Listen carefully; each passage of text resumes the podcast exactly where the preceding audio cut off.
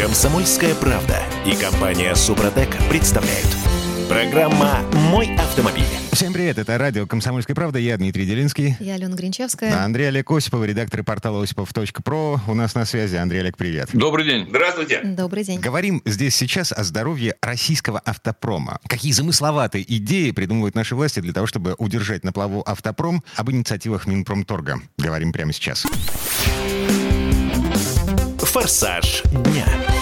Итак, а, велосипед изобретает Министерство промышленности и торговли. По крайней мере, у меня такое ощущение. А, этот велосипед называется «Программа поддержки аренды автомобилей в нашей стране». Доступная аренда он называется. Это новая программа. Минпромторг действительно выступил с таким заявлением. Причем объем финансирования уже установлен. 2,5 миллиарда рублей. Запустит эту программу по всей стране. Чиновники говорят о том, что начнет она работать в июне, но реально, скорее всего, она начнет работать только э, в июле. А, Очень забавная и очень смутная какая-то такая программа, потому что Минпромторг говорит, что это будет работать на базе лизинговых компаний и в банках. Как бы в любом регионе автомобиль можно будет взять в аренду, и причем на любой срок. Слушайте, Э, а ну, чем, чем это отличается от каршеринга, который Да, сейчас... что, э, что помешает им пересесть за руль каршеринга? Вот, да, а вот. каршеринг загибается, накрывается медным тазом сейчас. Ох, накрылся бы он уже когда-нибудь. А вот ей-богу, я так не люблю каршеринг, скажу вам честно. И мне поэтому категорически неприятна эта программа. Потому что даже то, что написано в объяснении, э, на молодых людей, которые не собираются покупать автомобили, но хотят ими пользоваться. То есть этот человек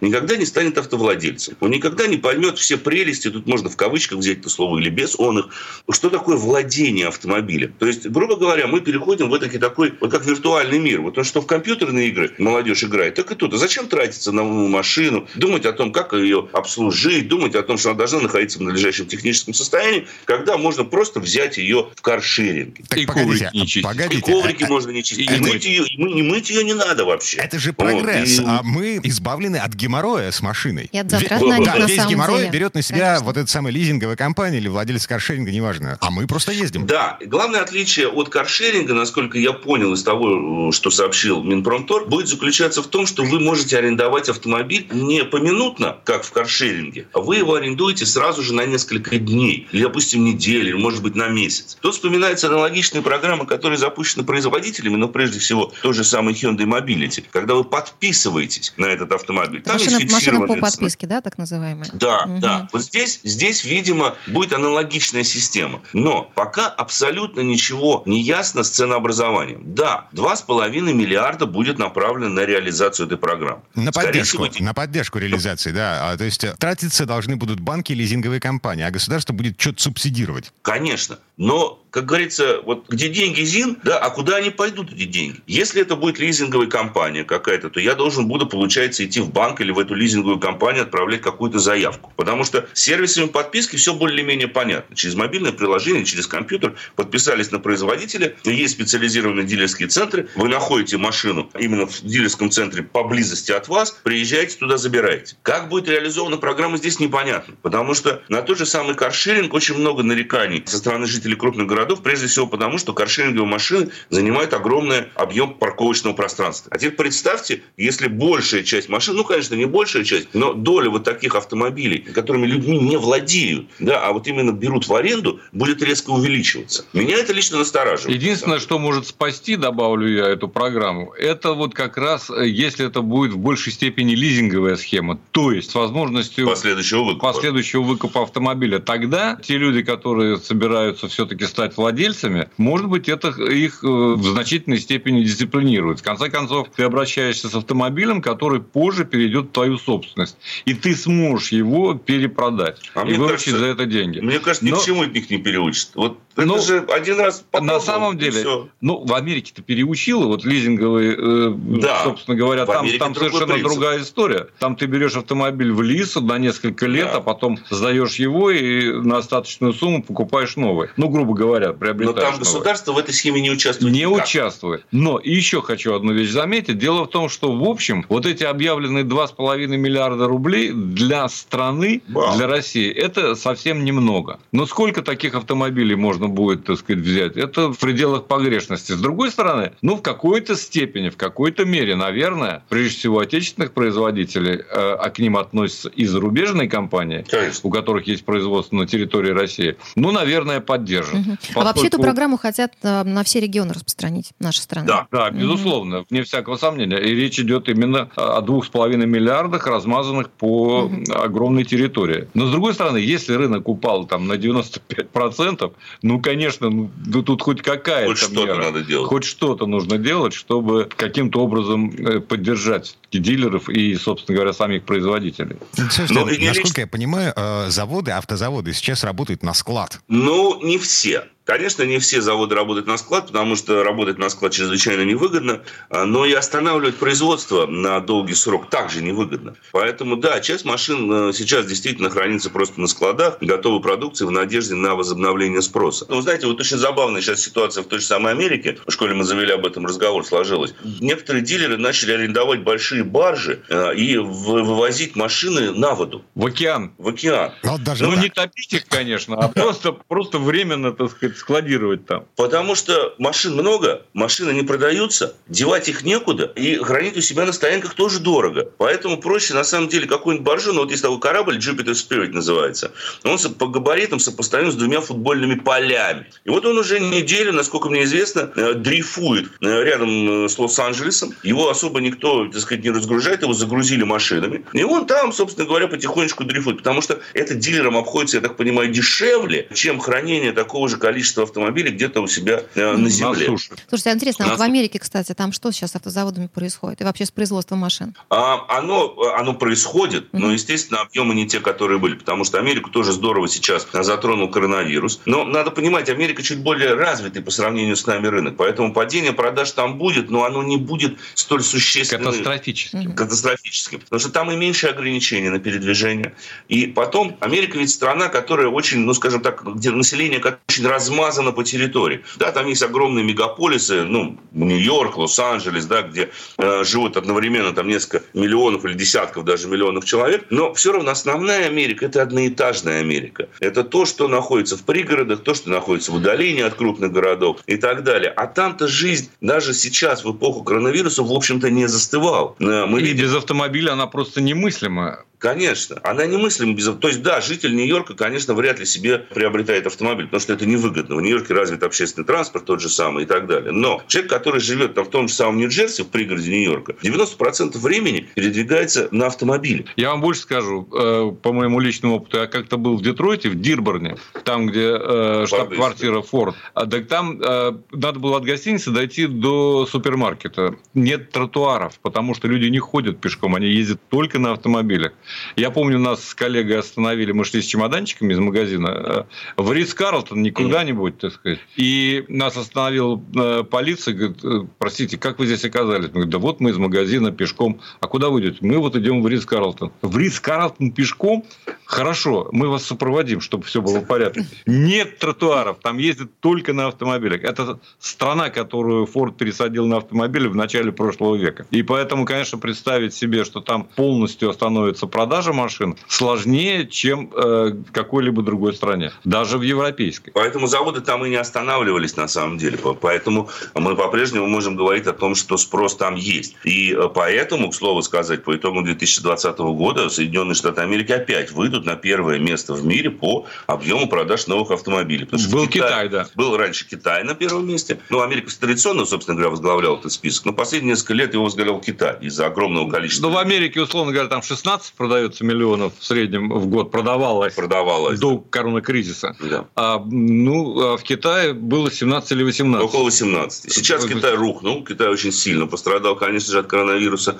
А вот американцы, я думаю, что те же самые 15 миллионов автомобилей вполне себе потребят. Ну, не 15, так 12, ну, или 15, ну, 10. 12. Но в не России, полтора. Да, но не так. полтора, как в России. А вот да, да, для сравнения. Сколько машин у нас обычно продавалось, э, допустим, в 2019 году продали? 1,7 1,7, по-моему, миллиона. По Где-то так. У нас началось падение. Пик а, пришелся на 2018, если не ошибаюсь. 2 300, если не да, ошибаюсь. чуть больше 2 миллионов. Чуть больше 2 чуть миллионов. Больше 2 миллионов. 16. Угу. Да, да, ну и, и последствия коронакризиса... Нет, ну там, послушайте, да. там и людей-то больше, ну что мы говорим, это а, понятно. Да, это понятно, да. А последствия коронакризиса придут к тому, что у нас продажи схлопнутся до полутора миллионов в этом году, да? И это было бы, это было бы очень неплохо, скажу я вам. Да. Если до полутора миллионов, это ой, как хорошо в сегодняшней ситуации. Я так полагаю, что ну хорошо, если мы наберем миллион, миллион двести. Ну вообще сейчас-то, конечно, гадание на кофейной гуще, потому что мы не Трудно понимаем, представить, да. Да, когда будут сняты ограничительные меры в полном объеме. И самое главное, мы еще до конца не поняли, насколько в реальном выражении упали доходы населения, насколько этот коронакризис ударил по тем же по самым кошелькам, всем, прежде по кошелькам всего, прежде да. всего. Пока мы оценить этого не можем. Это можно будет оценить только после того, как все ограничительные меры будут сняты и экономика заработает в полном. Но я бы хотел просто в качестве реплики добавить, тут дело не в том, э, не в, э, скажем там, доброй воле власти, а в ситуации реальной с коронавирусом. реальной, конечно. А она, к сожалению, вот на сегодняшний момент оставляет желать лучшего. Ну вот я планировал э, поменять свой старенький Форд в этом году, но я понимаю, что... Меняйте, пока не поздно. Года два я еще буду на нем ездить, как минимум. Андрей Олег Осиповый, редактор портала осипов.про. Парни, спасибо, берегите себя. Спасибо. Спасибо. Спасибо, всего доброго. Счастливо. Ну а в следующей части программы к нам присоединится Федор Буцко. Поговорим о том, сколько стоит владеть машиной. Это пугающие странные цифры. Среднестатистическому россиянину машины обходятся примерно в столько же, сколько среднестатистическому немцу. Комсомольская правда и компания Супротек представляют. Программа «Мой автомобиль». А это мы вернулись в студию радио «Комсомольская правда». Я Дмитрий Делинский. Я Алена Гринчевская. И мы тут задумались над тем, а как бы в условиях падения доходов, в условиях сокращения зарплат, мы задумались над тем, а сколько стоит владеть машиной. И, в общем, расчет такие... Неутешительные. Своеобразные. А, о том, насколько мы правы, насколько мы не правы, а, давайте поговорим с автожурналистом Федор Буцко у нас на связи. Федь, привет. Здравствуйте, друзья. Добрый день. Есть официальная статистика, согласно которой стоимость владения автомобилем в России по состоянию на декабрь 2019 года, а более свежей статистики нет, составляет 32 200 рублей в месяц. Это в среднем по стране. Я понимаю, что это ну, такая температура по больнице, и тем не менее. Вот давайте обсудим эти цифры. Пробуксовка дня. Да, дело в том, что когда дело доходит до автомобиля, то многие мужчины, которые, как им кажется, очень рационально подходят э, к тратам, все правильно оценивают, э, смеются над своими женами, которые, например, про цену в 999 рублей говорят 900. Когда доходит э, дело до автомобиля, мужчины тоже зачастую ну, недооценивают тот объем денег, который тратится на то, чтобы ездить в своей собственной колеснице. Производители тоже зачастую не блещут откровенностью, чего стоит один только расход топлива. Наверное, все уже успели нем посмеяться, когда мы видим, что вот автомобиль в среднем расходует 5 литров топлива на 100 километров. Почему же тогда Сколько? я сажусь за руль?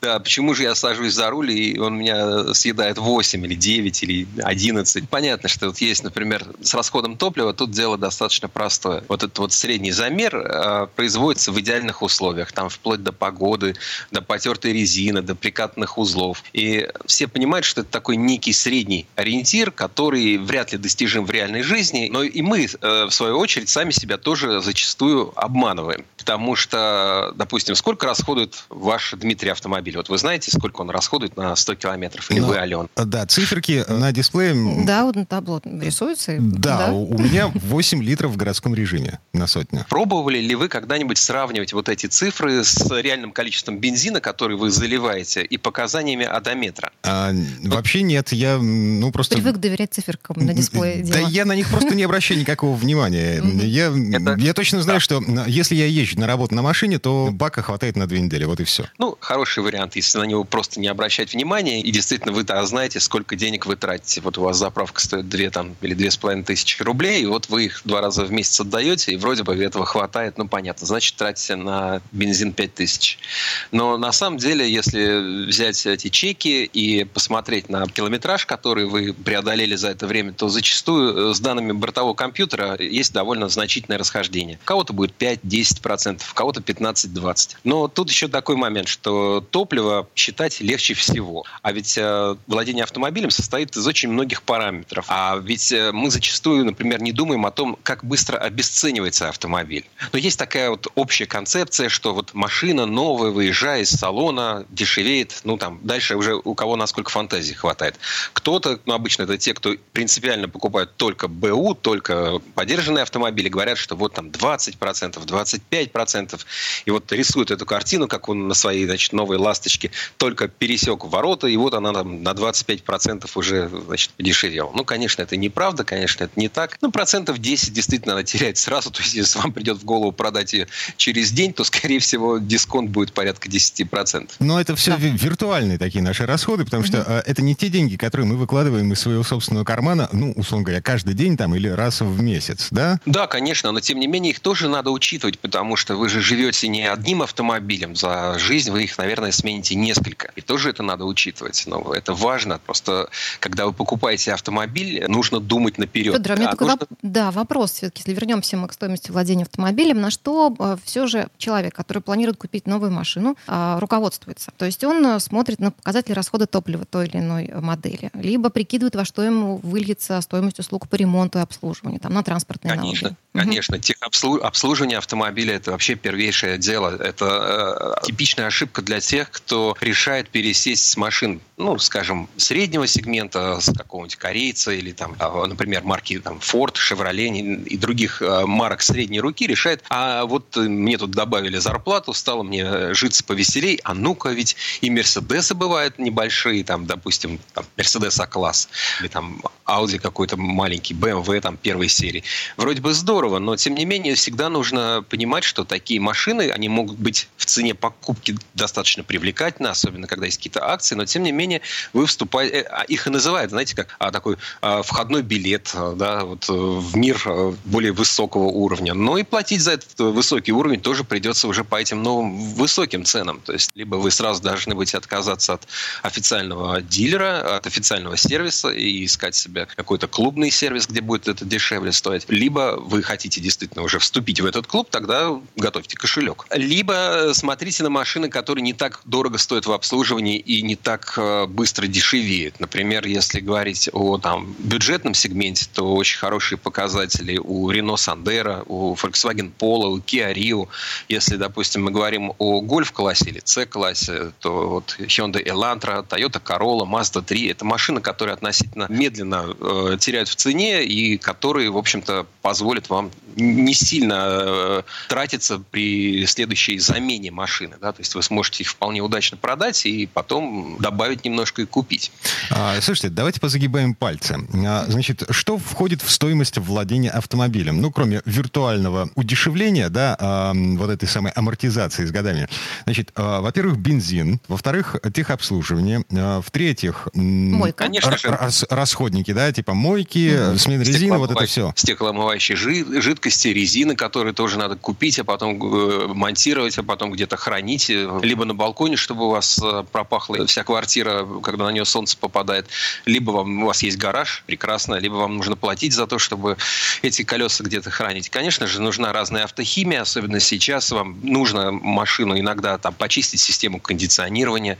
Парковка, если вы живете в большом городе, конечно, это тоже достаточно много съедает. Допустим, ну вот у меня, скажем, я оплачиваю шлагбаум э, в двух э, домах, э, ну, где я живу, где живут мои родители, куда я заезжаю.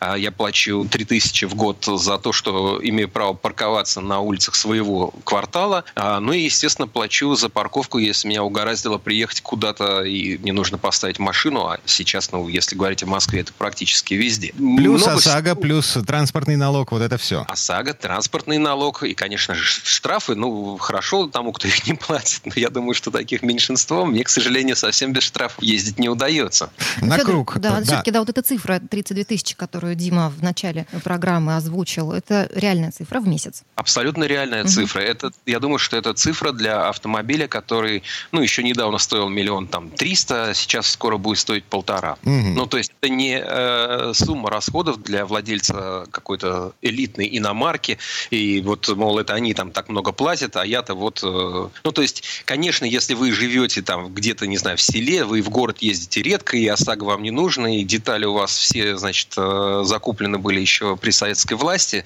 ну, тогда, конечно, это будет стоить дешевле. Но в целом, покупая автомобиль, нужно готовиться к тому, что он съест у вас довольно много. Но- Вероятно, больше, чем вы ожидаете. Понятно. Теперь вспоминаем, что средняя зарплата в нашей стране сколько составляет? А, 45 тысяч, 50? Ну, А, не по, знаю. по Я регионам тоже думаю, что цифра такая разница. очень- да. А, в Петербурге, например, что-то порядка 65, да. А, В Москве, естественно, побольше. Но так или иначе, получается, что а, от половины до трети зарплаты в месяц съедает автомобиль. Too much, по-моему. Да, я не стану никого отговаривать от покупки автомобиля. Понятно, что именно сейчас, когда многие напуганы вот этой вот опасностью вируса, опасностью э, заразиться, заболеть, э, заразить кого-то другого, машина, в общем-то, нужна и важна. э, Не стану этого отрицать, но очень важно при подходе к покупке автомобиля верно посчитать, сколько вы потянете без того, чтобы потом экономить на макаронах. А существует же правило. А, Я не помню точную формулировку, но при выборе машины а, нужно ориентироваться на э, вот ту самую стоимость э, содержания и обслуживания автомобиля, которая должна, по идее, составлять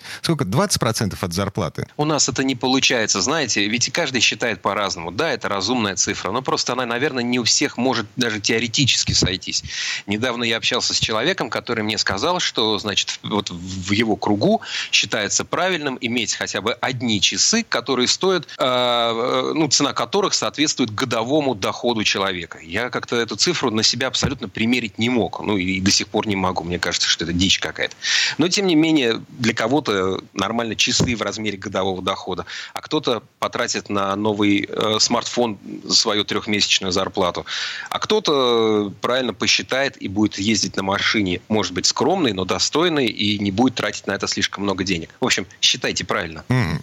Ну вот еще одна цифра, ну так, для того, чтобы поставить точку в этом разговоре. На, смотрите, 32 200 рублей в среднем а, жители России тратят на а, право передвигаться за рулем. Это, в общем, все. Это бензин, э, техобслуживание, налоги и прочая мелочь.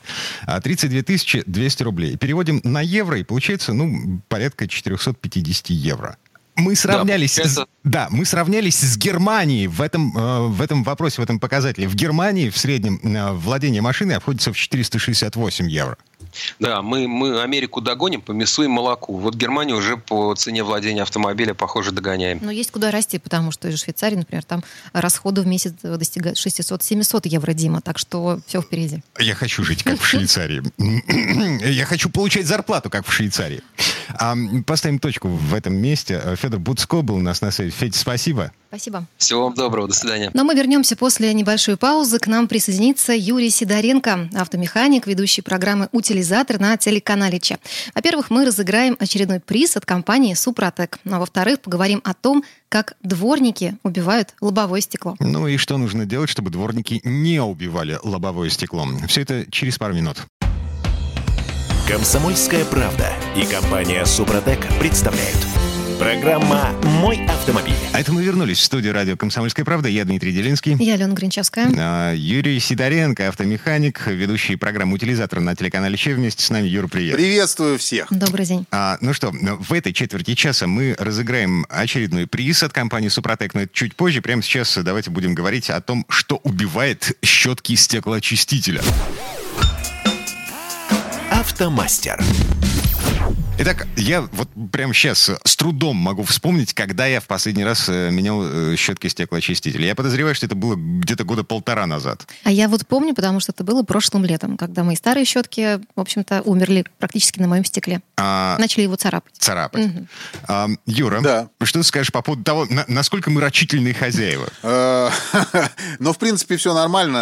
Э, срок службы щеток как бы регламентируется, конечно, производители предлагают менять их раз в год. То есть я перекатал? Не факт. Не факт, что ты перекатал, потому что если ты к ним нормально относился, но я боюсь, что ты с ним, к ним нормально не относился, к этим щеткам. Я расскажу, как правильно к ним надо относиться, чтобы можно было прокатывать больше времени. Тут проблема-то основная не в том, что это не аксиома, что надо через год менять. То есть надо менять, вот как правильно сказала Алена, что надо менять, когда они начинают плохо чистить уже. То есть вы чувствуете, что вам, mm. вам некомфортно ездить. То есть они начинают не работать. Но прежде чем менять, надо сначала, конечно, осмотреть. То есть посмотреть хотя бы на щетку. Может быть, там просто что-то прилипло, и оно поэтому плохо трет. Может, надо просто щеточку обслужить, то есть ее протереть, помыть там с мылом, и она будет дальше работать, прежде чем выбрасывать. А если там, конечно, уже вся резинка потрескалась, или там многие ездят до того, что она вообще улетает просто. То есть люди приезжают, а железкой возят по стеклу. Э, слушай, вот э, скрипящие щетки. Да, а... вот тоже хотел спросить, на, на психику, если действует, это все уже признак того, что пора? Это не факт, что это признак того, что пора. Потому что стекло у нас э, во время использования лобовое, оно загрязняется различными, там, гудрон, пыль мелкодисперсная, то, что летит с дороги. И это все оседает на стекле такой пленкой очень тонкой. Вот. То же самое оно оседает на дворник. И иногда достаточно того, что если они начали скрипеть, но обычно это прыгать они начинают вот очень часто, когда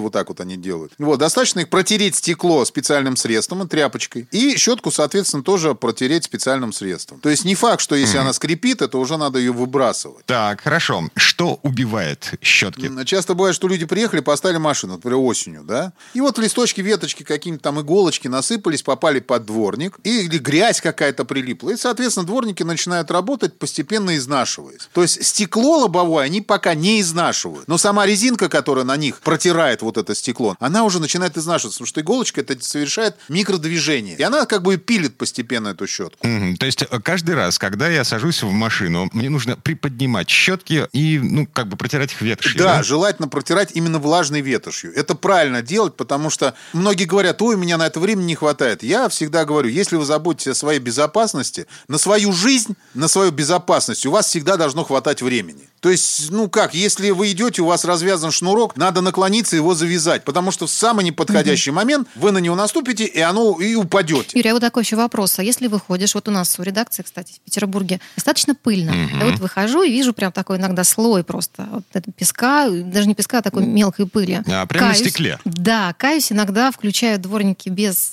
без воды, потому что думаю, сейчас я водой значит, побрызгаю, и все это размажется по стеклу. Я так понимаю, что это тоже, видимо, не очень хорошая моя такая идея. Это, это даже не то, что не очень хорошая, это плохая идея.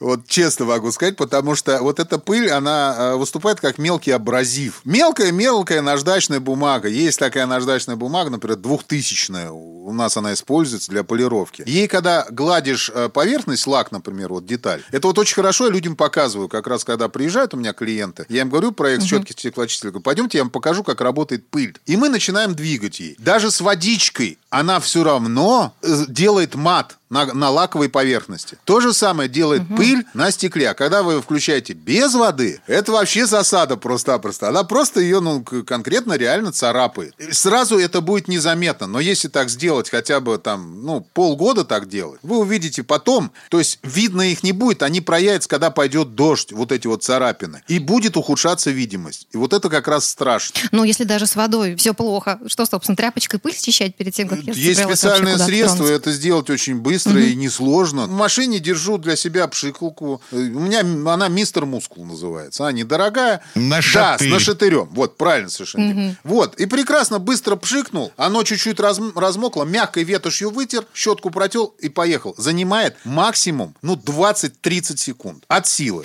Слушай, э, я понимаю, что не к сезону, но все-таки э, зима. Совершенно стандартная картина, допустим, у меня на парковке. Большинство, подавляющее большинство автомобилистов выходит из машины, значит, закрывают ее, и там снег падает, лед нарастает, все дела. Но находятся люди, которые дворники, щетки вот эти самые, угу. они поднимают, уходя от машины, оставляя ее на ночь. Это правильные люди? Это правильные люди, Дим. Это совершенно правильно так делать. Щетки могут примерзнуть к лобовому стеклу. И, соответственно, когда их начинают отрывать, э, просто резинка рвется, и все, и щетка приходит в негодность. Ну, смысла в этом нет никакого, проще поднять. Я не говорю про те машины, у которых есть специальный обогрев лобового стекла. Именно обогрев не, не печку включил, а включил, и оно все у тебя в тонкую проволочку, и у тебя оно все полностью от, отогревается. Здесь, в принципе, можно не поднимать дворники, потому что, ну, они и так оттают. Угу. Так, хорошо. Да, можно уточнить все-таки, а ухаживать за этими сами дворниками как? Мы об этом так еще и не поговорили, их нужно протирать. Я расскажу, как, После каждого, как ухаживать. да, в принципе, приезда можно не ухаживать, домой. а просто тупо менять их там раз в год, например, и не заморачиваться. Но ухаживание нужно для чего? Дворники сами по себе стоят недорого. Щетки-очистители можно подобрать. Не оригинальные, вполне хорошие. Но они же за счет того, что они начинают неправильно работать, они убивают лобовое стекло. Лобовое стекло замена – это уже ощутимый удар по бюджету. А самый страшный удар, то что мы не видя того, что они, например, натерли уже полосы и видимость ухудшают на лобовом стекле, потом это можем ощу- ощутить ночью. И можно, не дай бог, попасть в ДТП, это вообще будет очень опасно. Поэтому есть рекомендации, простейшие рекомендации по обслуживанию э, щеток, чтобы они прослужили весь свой срок, грубо говоря, год, не повредив ничего остального. И? С рассказываю. Все очень просто. Нужно их периодически просто снимать, промывать теплой водой с мылом. Особенно зимой, когда резинки дубеют, это вообще полезная просто штука. И они выщелкиваются очень быстро. Единственное, что э, на морозе, ну, я этого не рекомендую делать, когда просто мороз, может, можно поломать крепежи. А когда, например, вот эта самая слякоть, э, вот невозможно, там 5 градусов минус, там 1 градус, 0, вот тогда это надо делать. То есть вы берете их, снимаете теплой водичкой с мылом помыли, и потом вот, если шарнирные щетки, то это надо будет сразу все шарнички смазать. Э, Я для этого использую силиконовый воск Супротек. Это очень удобная штука. Ей попшикал, и все в порядке, у тебя щетка нормально работает. Второе, кстати, не забываем, что как любое резинотехническое изделие, вот эта сама очищающая часть, которая состоит из резины на щетке, она э, со временем теряет эластичность. Вот, кстати, здесь тоже помогает восстановить ее силиконовая смазка. Делается очень просто, на резиночку попшикали, э, мягкой фланелечкой, тряпочкой убрали излишки, потому что если оставить эту силиконовую смазку, потом все стекло будет в разводах. Причем долгое время смыть ее довольно тяжело, если хорошая силиконовая смазка, она водой не смывается. И э, вот важный момент сейчас летом, то, что надо делать, то, что я всем рекомендую делать, это добавлять в летний период в омывающую жидкость специальные средства. Они стоят недорого, которые отмывают вот эти всех остатки насекомых, э, гудрон, который летит, пыль вот эту мелкодисперсную, он ее растворяет. Так а, что за раствор тогда Да, добавляется это, в стеклоомывайку? это не фейри. Это не ферри, Да, это надеюсь. специальный раствор, они продаются, есть дорогие, есть дешевые. Выбирайте средние. Марки называть не буду, потому что их достаточное количество, в любом магазине запчастей они есть. Это маленький флакончик, концентрат, и там есть дозатор. То есть вы прям наливаете в бачок омывателя даже воду, не летнюю омывающую жидкость, я ей не пользуюсь. Я наливаю воду, и туда наливаю уже вот это средство. И еще очень важный момент, когда вот очень часто я вижу, люди приезжают с дачи, он приехал, вся машина вот в этих вот пятнах, насекомых, там все на ней, на лобовом стекле. Все, с утра, когда вы выходите, это все уже засохло. Оно будет работать как не то, что как камни острые э, для дворника. Вот, для начала вы берете средство, вот то, что я говорил, у меня всегда в машине лежит, пшикаете на стекло, протираете его от этой всей гадости, которая у вас на лобовом стекле. То же самое делать с дворниками, и после этого уже едете. Можно этого ничего не делать. Я не настаиваю на этом ни в коем случае. То есть каждый живет как хочет. Я просто даю рекомендацию, как сделать так, чтобы дворники отработали свой срок качественно, и э, не надо будет менять после этого лобовое стекло, после года, например, работы дворников. И не дай бог, чтобы люди не попали в ДТП. Это вот самое важное, для чего я даю рекомендации, потому что я хочу застраховать э, автолюбителей, которые мне верят от ДТП. А Я настаиваю на том, чтобы мы э, прямо сейчас что-нибудь разыграли. Конкурс моей мечты. Итак, а, Юр, что у нас на кону У сегодня? нас сегодня на кону триботехнический состав Супротек Актив. Так. Э, И для того, чтобы его получить, надо просто правильно ответить на вопрос, э, который я сейчас задам, выбрав э, правильный ответ из четырех вариантов. А человек, который правильно ответит, какой будет по счету у нас? Ну, давайте, сегодня будет третий. Например, третий. Ну, отлично, я согласен. Так, а, вопрос. Формулировка вопроса. Вопрос. Э, От компании Супротек. Откуда произошел корень триба в слове триботехнический? Первое. От старинного корня «защищать». Второе. От греческого слова «трение». Третье. Его выдумали маркетологи для звучности. И четвертое от латинского слова «масло». Так, четыре варианта ответа. А, тот, который вы считаете правильным, присылайте к нам на редакционный WhatsApp или Viber 8 967 200 ровно 9702, 8 967 200 ровно 9702. Ну и я еще раз повторяю, поскольку приз у нас сегодня один, давайте будем считать победителем того, кто пришлет сообщение с правильным ответом третьим по счету. Ответы принимаем до конца этого часа. Победителя объявим уже в следующей программе. Это будет в понедельник в 10 утра. И все подробности конкурса на сайте супротек.ру. Спонсор программы ООО «НПТК Супротек». Ну что, все формальности соблюдены. А, Юр, спасибо тебе. Береги себя и хорошего дня. Спасибо. Спасибо, счастливо. Ну а мы вернемся через пару минут. В следующей части программы у нас журналист и летописец мирового автопрома Александр Пикуленко. Речь пойдет об истории автомобильной светотехники. От свечек в фарах до светодиодов. Ну и, кстати, а знаете ли вы, откуда вообще взялось слово «фара»? Комсомольская правда и компания Супротек представляют.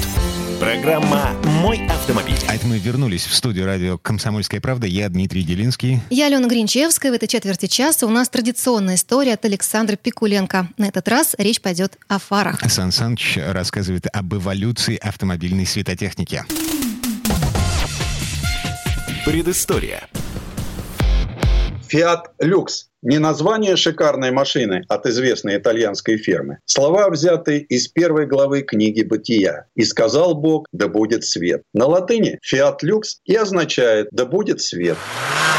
Первые автомобили унаследовали фонари от конных экипажей. Самые простые – со свечой стеариновой или сальной. Свеча горела и таяла, и пламя ее уходило из фокуса фонаря. Чтобы удерживать источник света на неизменной высоте, под свечу подкладывали пружину. По мере сгорания свеча становилась все легче, и пружина поднимала ее. Поэтому у всех таких фонарей в донышке имелась длинная трубка, в которой и ходила свеча. При езде она прыгала на пружине, и свет свет фонаря был мерцающим. Для более солидных конных экипажей и ранних автомобилей применялись и керосиновые фары, аналоги обычных керосиновых ламп с подачей горючего посредством фитильного устройства. Они давали устойчивый и сравнительно яркий свет, но порой коптили и требовали частого ухода. С ростом мощности моторов и скоростей фонари экипажного типа оказались совершенно бесперспективными. Свет их был слабоват и годился разве что при езде с очень малой скоростью скоростью или на стоянке. Неудивительно, что уже в первом десятилетии 20 века в обиход вошли ацетиленовые фонари. Они давали яркий белый свет, как прожекторы, и светили далеко. Но ацетилен вырабатывал генератор, который возили на подножке автомобиля. В нижнем отсеке этого устройства располагались комочки карбида кальция, в верхнем вода. Когда нужно было зажечь фары, водитель открывал краник, вода капала на карбид и при реакции выделялся ацетилен. По резиновой трубочке он поступал в горелки фар. Водитель открывал защитное стекло фонаря, зажигал спичкой горелку. Весь процесс, во-первых, сопровождался неприятным карбидным запахом, а во-вторых, даже погасив фонари, нельзя было сразу остановить выделение ацетилена. Поэтому ацетиленовые фары старались зажигать в случае крайней необходимости, а так обходились вспомогательными боковыми или задними керосиновыми фонарями. Но некоторые фирмы предложили газовые баллоны как тогда выражались, со сгущенным ацетиленом. В некотором смысле их наследниками стали электрические фары. Запас энергии для них хранился в аккумуляторах.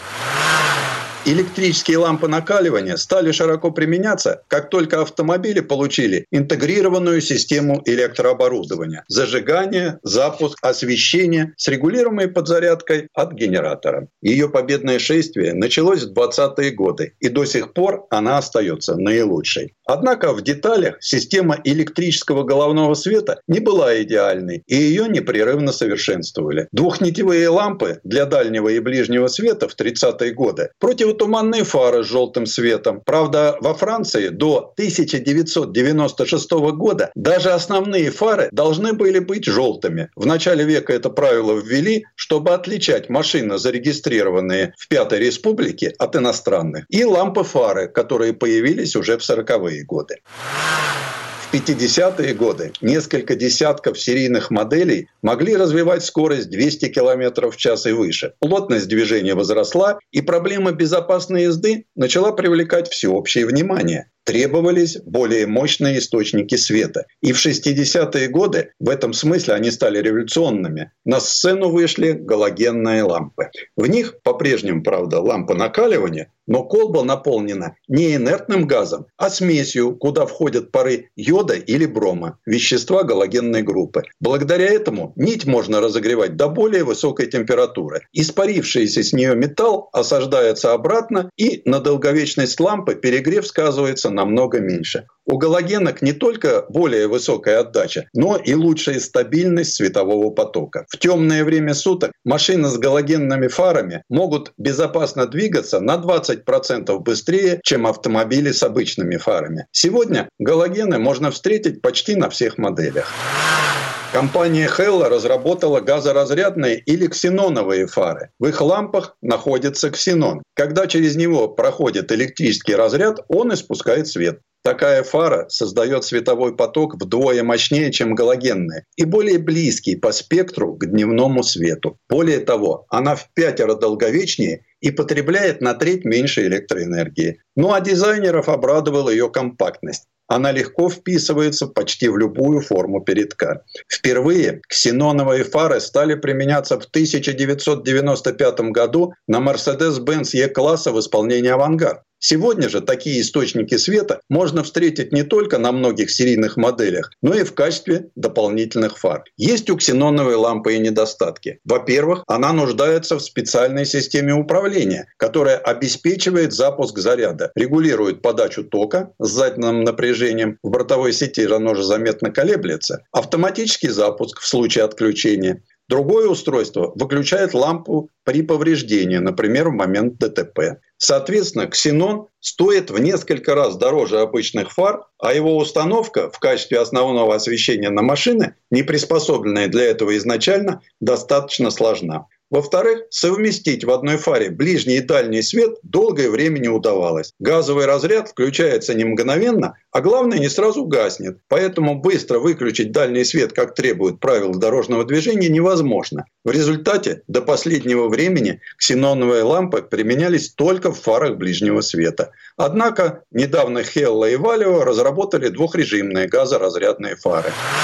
Ну а что же дальше? Сегодня приборах головного освещения активно начинают использовать светодиоды. Миниатюрные электронные источники света. Ряд итальянских дизайнеров – всерьез заинтересовался ими, поскольку открылась возможность свободно компоновать носовую часть кузова, так как микрофары в необходимых количествах можно размещать где угодно, не нарушая плавных обводов машины. Они весьма экономичны и долговечны. Их быстрая реакция уже сделала светодиоды популярными в качестве источников света для стоп-сигналов. При торможении важны даже доли секунды. Разница же в скорости срабатывания по сравнению с лампами накаливания видна буквально буквально невооруженным глазом. Новый вариант – единственный источник света, от которого светодиоды разносят его в разные точки, а линзы формируют поток для разных целей. Поиск новых источников света продолжается. Fiat Lux. Предыстория. Сан Саныч, спасибо. Это был Александр Пикуленко, летописец мировой автомобильной индустрии. Ну и на всякий случай еще раз напомню, вот эта фраза «Фиат Люкс», которой Сан Саныч э, начинает и заканчивает свой рассказ, это латинский перевод древнееврейского выражения из книги «Бытия». Если помните, э, в самом начале Библии, когда идет э, описание сотворения мира, есть такая фраза «И сказал Бог, да будет свет» и стал свет. Ну так вот, Fiat Lux в переводе на русский и значит «да будет свет». А слово «фара», которым мы обозначаем передние световые приборы автомобиля, на самом деле греческого происхождения. Есть такой остров Фарос около египетского города Александрия, на котором расположен Александрийский маяк. Ну вот, собственно, отсюда и пошло слово «фара». И у нас на этом все на сегодня. Алена Гринчевская. Дмитрий Делинский. Берегите себя. Программа «Мой автомобиль».